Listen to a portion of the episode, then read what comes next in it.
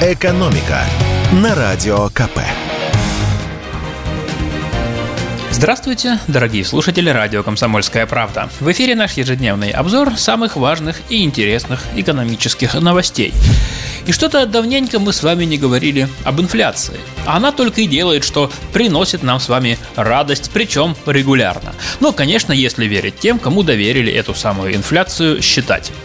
Итак, если верить Росстату, то годовая инфляция у нас сегодня составляет 2,42%. Это минимальное значение с февраля 2020 года. Тогда она составляла 2,3%. Так что счетоводам Росстата есть к чему стремиться, и я не сомневаюсь, что они обязательно побьют этот рекорд в самое ближайшее время. Также Росстат поделился информацией о том, как изменились цены за неделю с 25 апреля по 2 2 мая. Что интересно, впервые с начала марта снизилась средняя цена на плодоовощную продукцию. Не сильно, всего на 0,8%. Но это все равно важный разворот, потому что на дворе весна, когда овощи и фрукты в основном дорожают. Но вот цены на них потихоньку пошли вниз, и это означает, что на юге страны уже начали созревать овощи в теплицах. Они постепенно попадают на прилавки, и цены на них уже заметно идут вниз. И именно овощи хотя и не все, заметнее всего подешевели на этой неделе. Помидоры стали дешевле на 4 с лишним процента, огурцы на 8 процентов. Правда, большинство фруктов и овощей вели себя привычным для весны образом, то есть дорожали.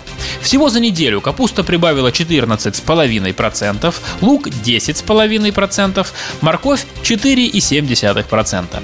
Яблоки, бананы картошка тоже подорожали, но не сильно, меньше, чем на процент. Что касается непродовольственных товаров, то сильнее всего подорожали смартфоны, более чем на 2,5% за неделю. Цены на другие товары и услуги поменялись незначительно, а то и вовсе остались прежними.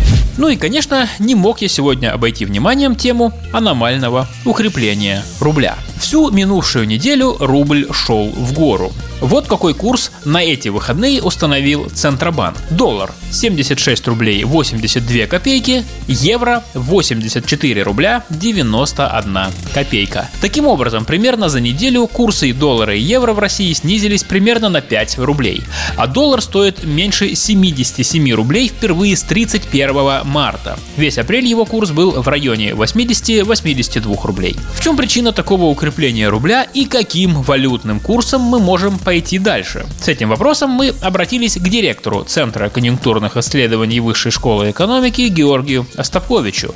И он очень осторожно заметил, что пока глобальные выводы делать рано. По недельной динамике нельзя говорить о каких-то принципиальных переменах, хотя на курс рубля сейчас, конечно, могут влиять самые разные факторы. Например, окончание налогового периода, когда экспортеры активно продают валюту, чтобы заплатить сборы в бюджет.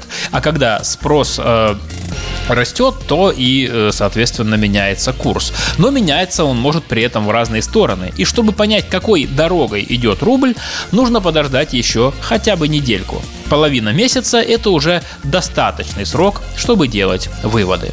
Не менее интересный вопрос, сколько вообще должен стоить доллар, чтобы всем нам было хорошо. Так вот, по словам эксперта, наша валюта нашла свои комфортные границы в пределах 78-81 рубля за доллар.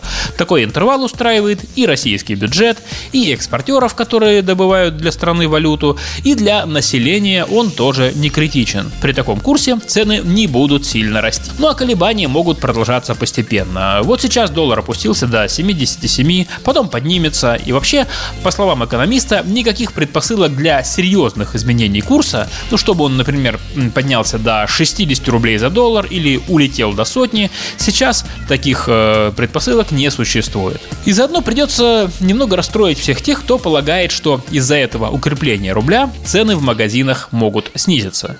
Не могут. Во-первых, есть в нашей экономике такой закон. Когда курс рубля падает, то все, кому не лень, резко поднимают цены. Но когда рубль укрепляется, почему-то они не спешат переписывать ценники обратно.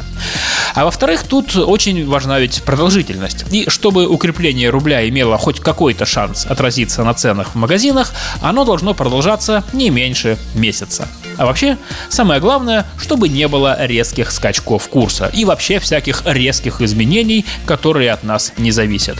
Только тогда можно хоть с какой-то уверенностью смотреть в завтрашний день, в том числе, если это касается и курсов валют.